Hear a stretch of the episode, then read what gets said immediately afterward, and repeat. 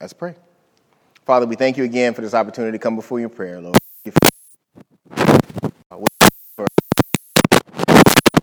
How you're working, and thank you for that. And we pray, God, um, that you will be with us today. Scripture that read, God, pray that you be with us. You would have us to know about you, what you would have us to know about ourselves. We love you. In Jesus' name I pray. Amen. Amen. All right, turn with me in John to John chapter 11 the book of John Matthew, Mark, Luke, John. Um, we've been going through the series uh, called Salvation and Justification, uh, our declaration. So we've been by God. After that, well, there, there's no particular. Uh, we look at the ordo that how you know, it's one thing that happens, but it's a lot of events that take place inside of that. We're going to begin, and today I'm just going to do a little introduction on sanctification.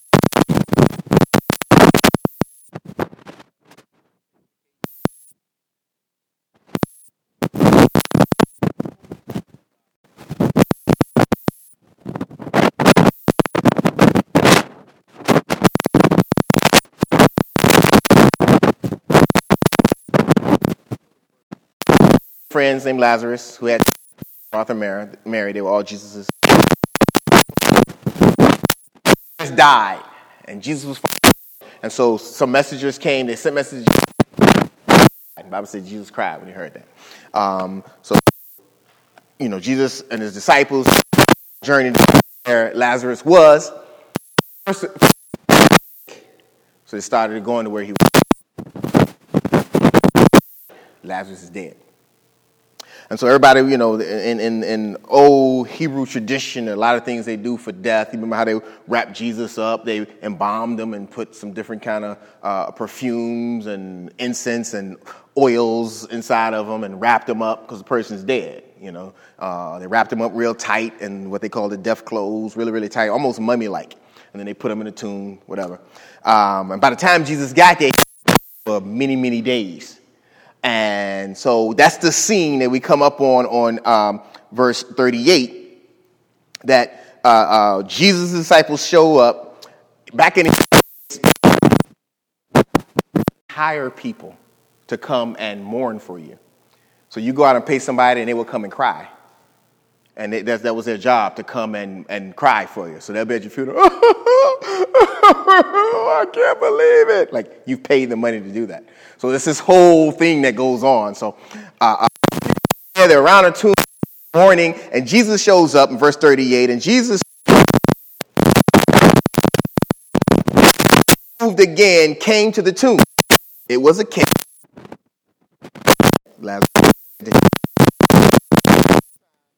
He stinketh. I knew that you always hear me, but I strips and Jesus said to unbind him and let him go. King James says, and Jesus said, loose him and now it's, it's interesting. First of all, seen this yet. The idea of somebody dead in the tomb already, wrapped up with the stone, all that kind of stuff. They push away the tomb. Jesus said, Come out. Lazarus gets up from the dead and walks out. But it's interesting what Jesus said. Jesus said was unbind him, take off his clothes. Now, if you think about that, it would have been crazy for them to, yeah, let's, woo, let's go to the store. Or let's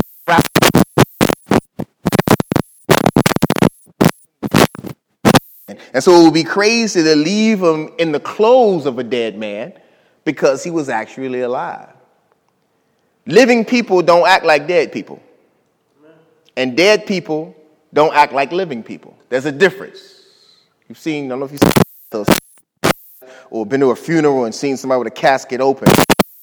But dead people don't act and living people don't act like the change in Lazarus' condition. He was dead the change was now he's alive. Because there was a change in his condition, there had to be a change in his conduct. That's why the first thing Jesus said was, Loose him, get him out of those dead man clothes because he's alive. And that right there is what sanctification is wrapped up. I mean, we could end the message right now because that's what sanctification is. Sanctification is that process of understanding that I'm dead in my sins, but I am alive in Christ. And now that I'm alive in Christ, I no longer walk like, dress like, think like, have the clothes on of somebody that's dead. I now have to walk like, look like, talk like, think like somebody who's alive. And that's all. Turn with me to Romans chapter 6.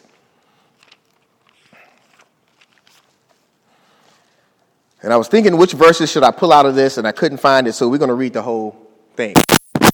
Because this is, again, Paul down so beautifully, it's no need for me to add too much for what it says.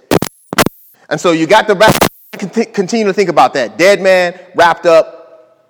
And it's not like, you know, we go to funerals today when people die, we put them in nice suits, we put them in a nice dress. No, they were dead clothes that they had. It was specifically for dead people.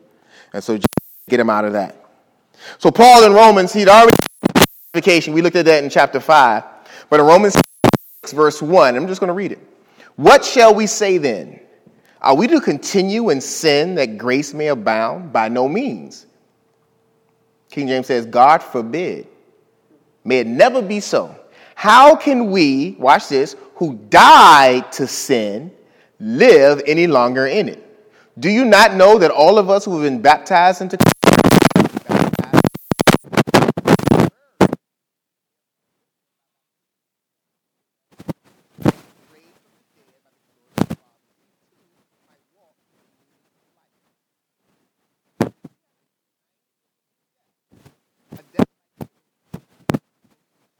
be united with him in a resurrection like his. We know that our old self, we notice that our old self was crucified with him. I no longer has dominion over him. Death talks about there's death, and he talks about there's life. Life. And he said we are to understand that when we get when we trust in Christ, once we are justified, then we are united with Christ in his death. So our old self has been crucified in order that sin might be brought to nothing. So if we died with Christ, then we can live with him also. Verse 12 Let not sin therefore reign in your mortal bodies to make you obey its passions. Do not present your members to sin as instruments for unrighteousness, but present yourself to God for those who have been brought from death to life, and your members to God as instrument for righteousness. For sin will have no dominion over you, since you are not under law, but under grace. What then? Are we to sin because we're not under law but under grace? By no means. Do you not know that if you present yourselves to anyone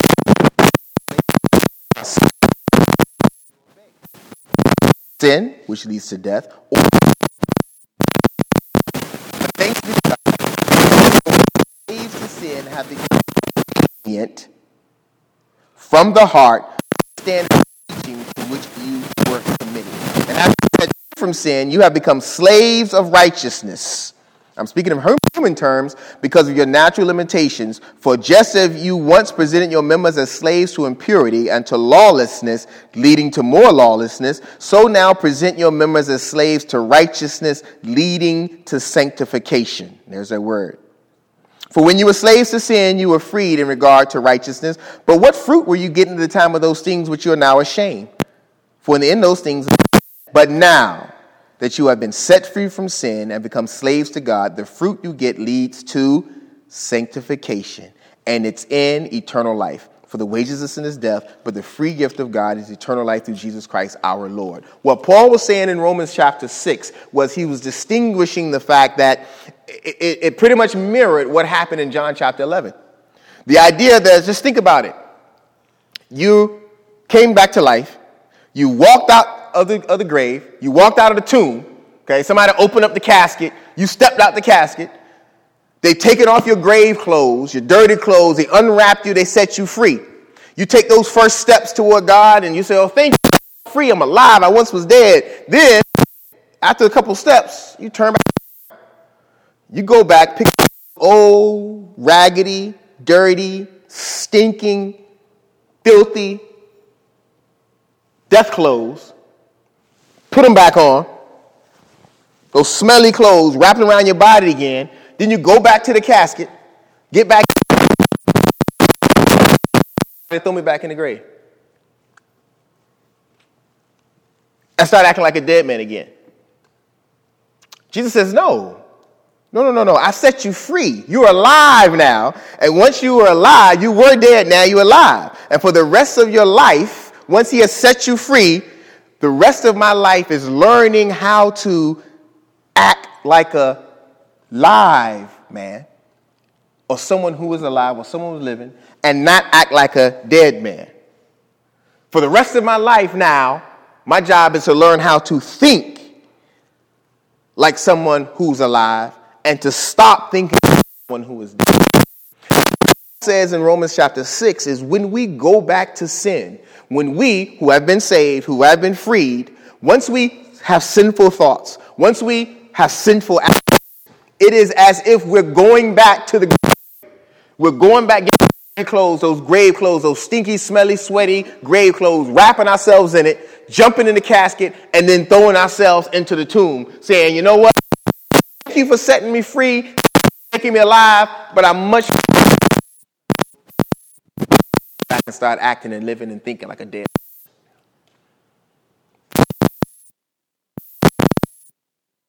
Says, listen, consider yourself, remind yourself. We talked about a, a while ago. Recount, remember that you were dead in sin. When Christ died, he had our sins with him. And so my old man, Paul talks about in Romans chapter 6, our old man is dead. Why? Because we died with Christ. And now we have new man or a new woman. And our new woman is alive. Why? Because Jesus was died. He was in the tomb. In three days, he rose again. And so Paul said, We're alive with Christ now. And now that we're alive with Christ, now that that transition is to responsibility is now think like you alive, move like you alive, respond like you alive, and not like you're dead. And that's what sanctification is. It's a constant battle to put away those old habits, to put away those old patterns and behaviors, and embrace this newness. A lot of references. He talked about being slaves. You've heard about slaves, and it said when you were something, you have no rights. You have to do what the master tells you to do. And what Paul says, when you were, before you were saved, before you became a new person, you were slaves to sin. So you had to sin. That was what you, that was your MO. That was your thing. You had to sin. And you often gave your members to sin. Those, that word member means your hands. Your hands sin. Your eyes sin. Your ears listened to the wrong thing. Your eyes looked at the wrong thing. Your knees and, and legs took you to the wrong to, to do that.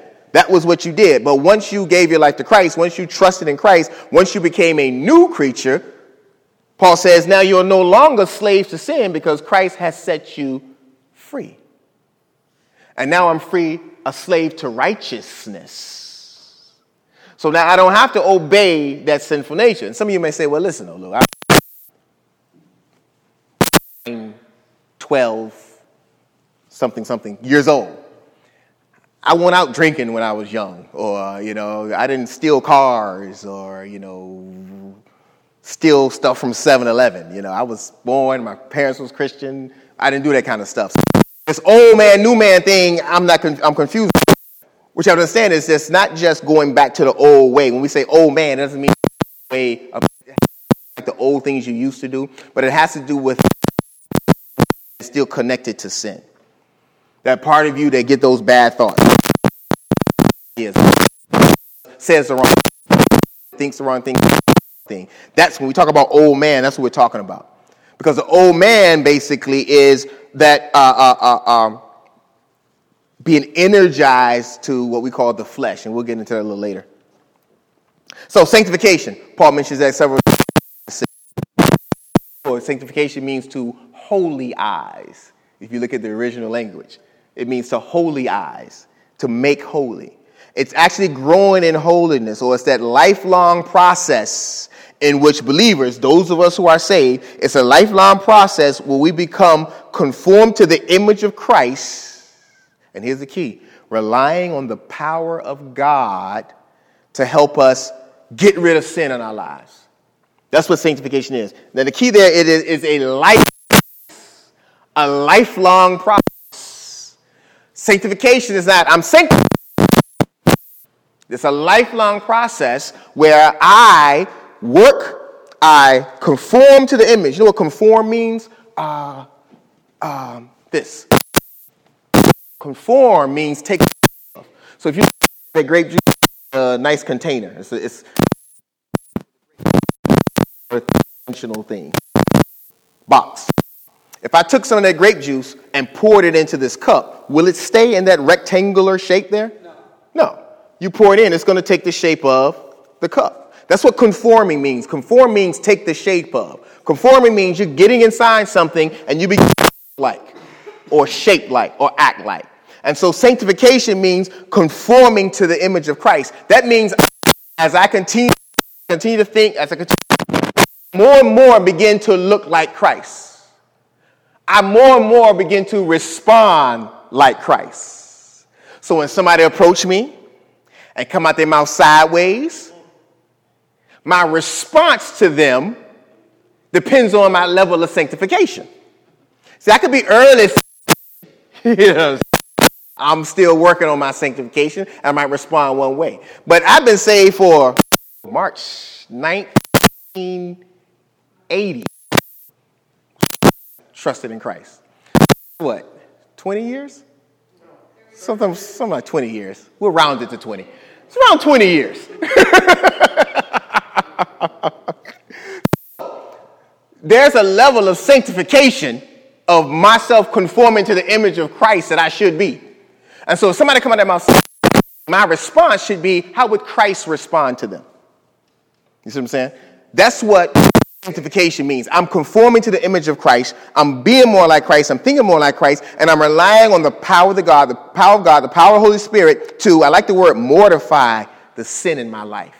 Mortify has the idea of destroying the strength or taking the vitality out of it or taking the function out or just killing. Killing the sin in my life. Turn with me to Romans chapter 15. Sanctification, growing in holiness. I'm becoming more like Christ. I'm being holier and holier and holier and holier. In Romans chapter 15, starting in verse 15, Paul talks more about this I'll, I'll start at 14. I myself am satisfied about you that you yourselves are full of good and able to instruct one another. Verse 15. Some points, ah, but on some points, I to you very boldly by way of reminder because of the grace given me by God to be a minister of Christ Jesus to the Gentiles in the priestly service of the gospel of Christ, so that the offering of the Gentiles may be acceptable, sanctified by the Holy Spirit. In Christ Jesus, then, I have reason to be proud of my work for God, for I will not venture to speak of anything except what Christ has accomplished through me to bring the Gentiles to obedience by word and deed. Paul says that obedience is the foundation of sanctification. Pretty much what sanctification means is to be obedient to God. That's pretty much if you one word, obedience. It's interesting. I will get that later. So simply obedience to Christ. And Paul says in Romans chapter 15, where we just read, that the goal of his mission was sanctification. Look at that. He says, but by some points, uh, uh, because of the grace given to me to be a minister of Christ Jesus to the Gentiles in the priestly service of the gospel of God, so that the offering of Gentiles may be acceptable, sanctified by the Holy Spirit. His job, his mission was sanctification. So the goal of his mission was sanctification. That's what it was. Paul said, My goal is sanctification for the Gentiles. We are Gentiles. So sanctification was his goal. So how did he get to his goal? His mission was to win the obedience of the Gentiles, to bring the Gentiles to obedience. And so obedience is how we become sanctified. Turn to me to 1 Peter chapter 2. Now, as I said, this is an introduction to sanctification because there is a lot we can get into it, but I wanted to set the stage biblically or scripturally by looking where the scripture talks about sanctification. And we have that as a good foundation to begin to get deeper into it. That's why I'm reading a lot of scriptures and some entire chapters. Uh, 1 Peter chapter 1, verse 2. So we're, this is in Jesus see sanctification, you always see the idea of obedience. Obedience means to obey. Trust and obey. No other way to be happy in Jesus, but to trust and obey. Okay, I got one. obedience. To be happy in Jesus, to be sanctified, it comes with obedience. Keep looking in 1 Peter chapter 1, slide down to verse 14. This is Peter still talking. I'm going to read 13 because it's good. Therefore, preparing your minds for action and being, I like that, preparing your minds for action. And being sober minded, that means chill, calm down, be focused. Set your hope fully on the grace that will be brought to you by the revelation of Jesus Christ. Verse 14, watch this. As obedient children, do conform, conformment Peter saying, do be conformed, do not the shape of, do not look like, do not start to think like what, Peter? Do not be conformed to the passions of your former ignorance. I like how you, how you worded that. The passions of your former ignorance. Yeah, Peter said, don't be conformed to that. Don't take the shape of your former ignorance outside of what God wants you to do. But, verse 15, as he who called you is holy, you also be holy in your conduct. I love that. Be holy in your conduct. What does holy mean? Like God. Let your conduct, let your action, how you conduct yourself, how you move, how you think, how you talk out your mouth. Those things you do when people are not looking, those things you do when people are looking, those thoughts that you're thinking, how you respond when people come out their mouth sideways. How you respond when you're angry, how you respond when you're mad, how you respond when you're sad. Peter said, Don't be conformed to how you used to do stuff, but as he will call you as holy, you also be holy in your conduct, since, as it is written, you shall be holy, for I am holy. It is a command. God has commanded us to be, thank you, holy. Holy eyes, sanctification. Verse 17, and if you call on him as Father who judges impartially according to each one's deeds, here's the word again conduct yourself, act like, conduct yourself with fear throughout the time of your exile, knowing that you were ransomed from your futile ways inherited by your forefathers, not with perishable things such as silver and gold, but you were ransomed. Remember, ransom meant to bought out? You've been bought by the precious blood of Christ. We just had communion. Christ shed his blood so that he may ransom us, so he may buy us. Like that lamb without blemish or spot. Verse 20, he was foreknown before the foundation of the world, but was made manifest in these last times for the sake of you, who through him are believers in God, who raised him from the dead and gave him glory, so that your faith and hope are in God. And I like 22, having purified your souls by your what? obedience. There's the word again. Purified, made clean, holy. Having purified your soul by your obedience to the truth for a sincere brotherly love, love one another earnestly from a pure heart. Obedience to the truth. What is truth? The Word of God. Our sanctification, our becoming like Christ, uh, that lifelong process of relying on the power of God to kill sin in our lives is what it is. Um, turn back to Romans, please. In Romans chapter 8, Paul is still talking about sanctification. And, and he starts off 8 1, therefore. And he uses those terms again. Therefore, There's therefore now no condemnation to those who are in Christ Jesus. And that verse on its own. The flesh. But those who live according to the Spirit set their minds on the things of the Spirit. For to set the mind on the flesh is death. But to set the mind on the Spirit is life and peace. For the mind that is set on the flesh is hostile to God, for it does not submit to God's law. Indeed, it cannot. For those of the flesh cannot please God. You, however, are not in the flesh, but in the Spirit. If, in fact, the Spirit of God dwells in you. Anyone who does not have the Spirit of Christ does not belong to him. But if Christ is in you, although the body is dead because of sin, the Spirit of, is life because of righteousness. If the spirit of him who raised Jesus from the dead dwells in you, he who raised Christ from the dead will also give life to your mortal bodies through his spirit which dwells in you. So Paul talks about a contrast. He says the flesh and he says the spirit. He says those who live flesh are going to act a certain way. Those who live according to the spirit are going to act another way. About flesh, the idea of the flesh is don't think of this. Don't think of your skin. Don't even think of your body. Okay? The flesh simple is an idea or a principal force in human nature that's bent towards sin. That's what the flesh is. So this principal force in human nature that's bent towards sin. And so when we talk about the flesh, we're talking about that bent towards sin. What sin wants you to do, I'm ready to do what sin wants to do. So we have this flesh and this spirit. We have the old man. The old man is life that is, actually, it's not even life. It's that former way of life that's energized by the power of the flesh. So what's the flesh? The flesh is what's saying, hey, let's do some sin. Let's get some sin popping. Let's see what God said and do the exact opposite. That's what flesh is.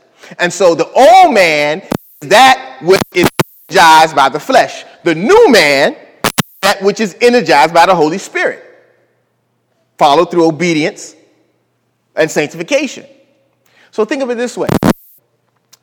The difference is, we talk, the word I used was energize. You think of energize, think about electricity. Anybody have a, a phone or something you got to charge from time to time? And so you, you, take it and you take it and you either plug it into the wall. You got some outlets, and so you plug it in the wall, and the electricity turns to power. The power is converted, and it stores energy, and it energizes your phone or your radio or whatever, and you get to use it because it's being energized by the you plugged it in. The old man has been energized by the flesh. And so it's like you wake up one morning and you got this plug attached to you, and you decide, you make a decision. What am I going to plug in today? Am I going to plug into the flesh? And so if I wake up, I got an attitude, I'm already mad, and I say, you know what? Something just happened. I'm going to plug into the flesh. And so I take my body cord and I plug it into the flesh, that force that's bent towards sin. Now I'm hooked up to the flesh. And so what you're going to see now is the old man Olu. You're going to see Olu who's responding to the old man. Why? Because I'm being energized by the flesh. I'm allowing the flesh to dictate what I do. Or I could wake up in the morning and say, you know, I'm going to be energized by the Holy Spirit. And so I take my body plug and I plug into the Holy Spirit. That's the new man. You see me acting and living and functioning because I'm being energized by the Spirit. The question is, what you've been what are you plugged into? When times get hard, where do you take your plug? Do you plug in the flesh? Because if you plug in the flesh, that principal force that's been towards sin, then you're going to act fleshy. You're going to act sinful. The old man. But if you take your blood and make the decision, again, it's a decision. You don't get saved and God's like, shh, shh, shh, do right. That's, that's not how it works. Sanctification is a lifelong process of me being more and more like Christ, of me getting energized the Holy Spirit. And so the question is every day you wake up, you say, okay, oh, Olu, what am I going to be energized by today? Somebody come out their mouth sideways before I respond. Okay, what am I going to plug this into? Should I plug it into the flesh and cuss them straight out and pop off on them? Or should I plug it in the spirit and respond how Christ wants me to live? When somebody treats me wrong, when somebody does, does something to me or is not fair toward me, okay, what should I do here? I'm mad, I'm upset, I'm frustrated. Should I plug into the flesh and let the flesh dictate how I respond? Or should I plug into the Holy Spirit and the Spirit dictates how I respond? When I get those thoughts, like, man, I really want to do that, man. Oh man, I got, oh man, let's, let, me, let, me, let me check that thought first. Am I, is that thought coming because I'm plugged into the flesh? Or is that thought coming because I've been plugged into the spirit? That's what sanctification is. It's that idea of understanding. Paul said, he, if you in the flesh or act according to the flesh, that's death. But you have been saved now. Before, I only had one plug. That was Romans chapter 6 was talking about. When Paul said you were slave to sin, you only had one plug. So when you woke up in the morning, the only thing you could do was plug into the flesh. But now that I've been saved, now that Christ has died, now that I've received him, now I've trusted in him, now I got two plugs. I mean, sorry, two outlets. And I can decide am I going to plug into the flesh and let the flesh that's bent towards sin dictate my actions, my thoughts, my words, or am I going to plug into the spirit?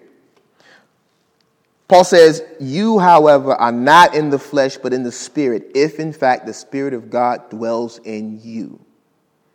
So if you are in Christ, then the spirit of God dwells in you. And if the Spirit of God dwells in you, Paul says, my responsibility now to plug into the Spirit, the energy, that energizing force that allows me to be powered by the Holy Spirit.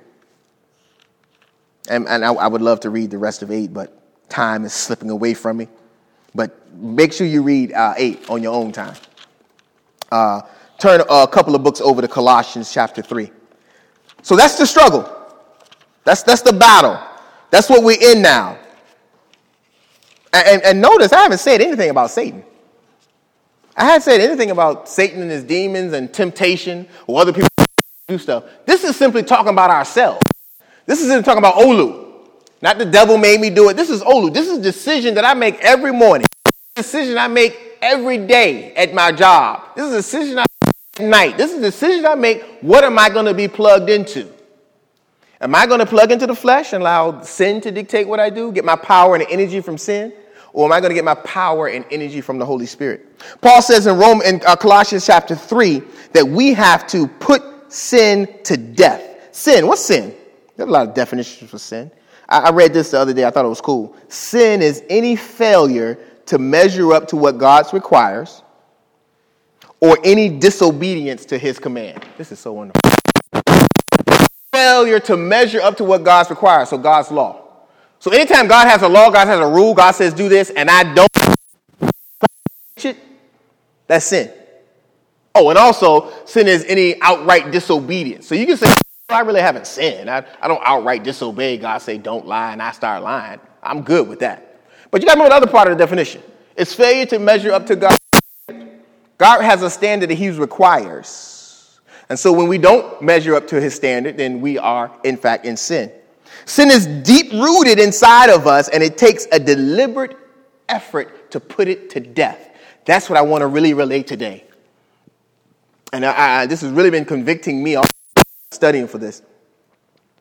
Sin is something that you just can't passively chill with and hope and expect that, uh, yeah, this is just a phase I'm in. You know what I'm saying? I, it'll, it'll be all right. I read my Bible a couple times, I'll be good to go. That's not it. Paul is saying, look at uh, uh, uh, Colossians chapter 3, verse 5. Paul says, Put to death, therefore, what is earthly in you. I like that. So we talk about the flesh and the spirit. We talk about the old man and the new man. Paul uses a new term here. What is earthly? That means has that, has its seed and its depth and its origin here on earth. Not of things, heavenly things, but earthly things. Put to death, therefore, what is earthly in you sexual immorality, impurity, passion, uh, uh, evil desire, covetousness, which is idolatry. On account of these things, the wrath of God is coming. In these you too once walked when you were living in them, but now you must put them all away. Anger. Somebody just, just naturally angry all the time. Just angry for no reason. Or for a reason. Just angry. Wrath, malice, slander obscene talk from your mouth. Do not lie to each other, seeing that you've put off the old self and its practices and have put on a new self, which is being renewed in knowledge after the image of the Creator. Paul says, Put to death, therefore, the sin that's in your life. That word, put to death, uh, uh, is the word in the original language means necro. It means to slay utterly, to kill utterly, slaughter. I don't want to get too graphic. But when you're slaughtering something, when you're slaying something, it's forceful. That's what that word there means. Paul says you have to forcefully, decisively, and with urgency destroy sin in the meaning of the verb and the force of the tense suggest full act of personal determination. So when Paul says you have to destroy sin, you have to deliberately, violently, vigorously, and painfully kill sin in your life. Paul says in another chapter, I beat myself daily. It's a constant thing that you have to do with sin. You just can't chill with sin. You say, oh, you know what? I'm just gonna chill. And I remember that um uh that VeggieTale story. The apple, like a bad apple, came to town. And and and and y'all remember? Come on, somebody. A bad apple came to town. I forgot her name. The, bad, apple. the bad apple? That's what it was? and she was like a spider apple for some kind of way. And, and, and, and, it started small and everybody was all excited and then it began to grow and grow and grow and grow and grow and grow. And By the end of the show, it was like this monstrous thing that had been built. That's what kind of like what sin is. If you sit with sin, you chill with it, you say, oh, you know it's gonna pass, well, I'm gonna play with it, or I'm just gonna, well, I'm not gonna all the way, I'm just gonna, I'm just gonna listen to this a little bit. Oh, I'm just gonna talk to this dude a little bit. I'm just gonna talk to this chick a little bit. Oh, I'm gonna, I'm gonna do this a little bit. Oh, I'm, i know mama said don't do that. I'm not doing that. I'm just doing this. It's kind of like that. Paul says we have to destroy sin in our life. You have to utterly slay it with some urgency, decisively destroy sin in your life. I read this and I'll read it to you. The eloquent pastor Alexander Maclaren likens this action called for with this verb to mortify or to kill or destroy to the picture of a man who, while working in a machine, gets his finger caught between the rollers and a conveyor belt. So you, this guy was working, and his conveyor going, and these things, whatever he's working, it goes through, and it was uh, uh, it would take it and smash whatever went through, all the way. And it was a machine. It was thousands and thousands of pounds. And the guy, like this guy, get his finger caught in, and he got his finger caught, and he starts pulling him before this thing that's going to smash him to a pool of blistering blood and bones. And as he's going forward, he has no recourse. He's about to die. He's about to be smashed. And he thinks, you know what? Instead of my whole body dying, he finds an axe and he, boom, chopped his wrist off. You think, wow, that's crazy. Like, I don't know if I can do that. That's violent. That, that's, that's drastic. That's the same word that's here that Paul used when he says, put to death sin in your life. Because that sin will take you and it will smash you and it will destroy you. And so Paul says, you have to make that decision cut it off. Jesus said the same thing. If you look back in the Bible, he said, if your right eye offends you, pluck it out. If your left hand is acting up, cut it off. That is the violence or the vigorousness or the sense of urgency that is connected to the sin that's in our life. That's why you heard these things put to death. Paul said, don't play with it. The painting, he paints a very strong picture here one that's suggesting that we're not simply to suppress or control evil. You know what? I'm going to suppress my sin. I'm going. You know what? I can control it. You know, a lot of people can't, but I know just the amount of nah. We ought to wipe it out completely, exterminate the old way of life. That is what sanctification is. Sanctification is my lifelong process of destroying sin in my life. Because I destroy sin, I make sure I'm not plugged into the flesh. I make sure I'm plugged into the spirit. And as I'm plugged into the Spirit, I'm getting power from the Spirit that's giving me the power to destroy sin in my life. And so now I'm beginning to take the edge or take the or who Christ is. And so actions are like Christ. Thoughts are like Christ. Words are like Christ. Decisions are like Christ. That's what sanctification is. So how do I be saved? How am I sanctified? John 17. I'm going to go through these verses quickly. John 17, 17. I love this one because this is Jesus praying for us. He's talking to God. He's about to go to the cross, and he's praying for us, those who uh, aren't even born yet. He says, Sanctify them, talking to God, sanctify them in your truth. Your word is truth. How I'm sanctified by the truth. What's the truth? the Word of God. So, how do I become sanctified? Well, I got to plug myself in the Spirit. What's the best? The Word of God. So you're plugged into what the Scriptures is. And so you're putting the Word of God, whether it's uh, genealogies or whether it's money or whether it's people's names, you are putting the Word of God in your life. Why? That's allowing you to be plugged into the Spirit because that's what truth is. We're sanctified by the truth, and the truth is the Word of God. Philippians chapter 2, verse 12. Philippians 2:12 Galatians, Ephesians, Philippians 2:12. This is Paul again. He says this, "Therefore, my beloved, as you have always obeyed, there's an obedience.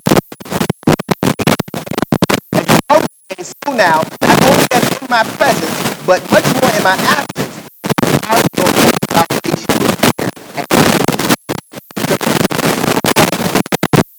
now notice Paul just saying work your salvation.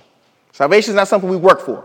It's not by works of righteousness we are saved by grace, not by works. But Paul said, work out your salvation with fear and trembling. That means I got to put some work into salvation. I got to put some feet to my faith. I got to have some actions. There's got to be me. I can't sit back. I think of it like, you know, I know this is a lower scale, but I think about it like a marriage. I have to work at my marriage. I can't get married and then hit cruise control. That does not work. I promise you that. That's something I have to work at daily. I have to put work. I got to put effort. I got to put thoughts. I got to put things to work for my marriage to make sure my marriage continues to be strong. Paul says for our salvation, we have to work. Work out your salvation with fear and trembling. And notice he said, work out your own salvation. He makes it personal. That means that every day I need to start thinking, okay, first off, when I wake up, what am I going to plug into today? Am I going to plug into the flesh or am I going to plug into the spirit? Second of all, how am I working out my salvation today?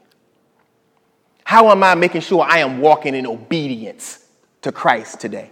How am I making sure I'm not attached to the flesh today? How am I making sure I am killing, destroying, mortifying sin in my life today? Colossians 3 5, we already read that. It said, kill the sin, put to death the sin in your life. Romans 13 13.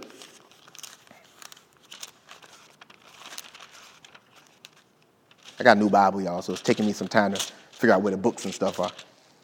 Romans 13, 13, I like this. Let us therefore, let us walk properly, I like that, as in the daytime, not in orgies and drunkenness, not in sexual immorality or sensuality, not in quarreling, always fussing, always fighting, always finding a way to, and jealousy, but put on the Lord Jesus Christ and make no provisions for the flesh to gratify its desires. Don't make it easy. Make no provision. Don't make it easy for the flesh. We talked about what the flesh was. Romans 12, 1 and 2. Last verse. Therefore, I'll read it in the ESV. I appeal to you, brothers, by the mercies of God, to present your bodies a living sacrifice, holy and acceptable to God. How do I be sanctified? How do I make sure I'm plugged into the spirit and not the flesh? How do I make sure I'm putting death, putting to death the flesh, putting to death the sin in my life? How do I make sure that I'm trying to be conformed, take the shape of the image of Christ? Paul says, by making your body a living sacrifice, holy and acceptable to God, which is your spiritual act of worship. Do not be conformed. There's that word again. Do not be conformed. Don't take the shape of this world, but be transformers. Oh, that means the eyes. I always wanted to do that. But be transformed by the renewal of your mind. There's a transformation from old man to new man, from flesh to spirit. Take it back to Lazarus. From dead to life. Be transformed by the renewing of your mind, that by testing you may discern what the will of God is, what is good, acceptable, and perfect. That is how we are sanctified. That is what sanctification is. I had a couple of quotes I want to get to. I wanted to get to. I'm not going to get to all of them, but um, I, I, I, think the first one is pretty good. It's out of this book. It starts off with the "we usually." I don't know if you had that one, Miami. But uh, it says, we usually think of law leading us to gospel. And this is true. We see God's standards, we see our sin, then we see our need for a Savior. But it's just as true that the gospel leads us to law.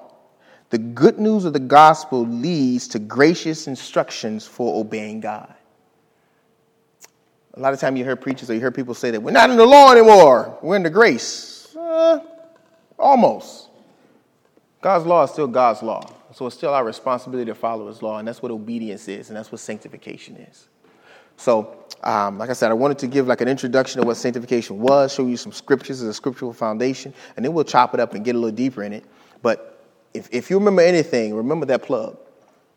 When you wake up in the morning, when that person approaches you, when you're angry, when you're upset, when you're bored, uh, the question is when someone is, when that temptation comes, the question is, okay, before I make a decision, what am I going to plug into?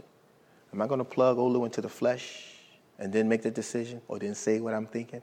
Or should I plug into, am I going to plug into the Spirit? Father, we love you. We thank you, God, for your word. We thank you, God, how we have died with you. And we thank you, Lord, how you set us free by shedding your precious blood. And now, those of us, we, we, we who once were dead, God, are now alive because you rose again in three days. And we thank you for that, God. I pray, God, that you will help us, God. We thank you for your spirit, which your word said gives us the power to be energized with the spirit, to live like the new man, to live as a spirit, to conform to the image of you, God. And I pray, God, that we will be a church, that we will be individual, that we will be husbands, we will be wives, we will be kids, we will be boys and girls and women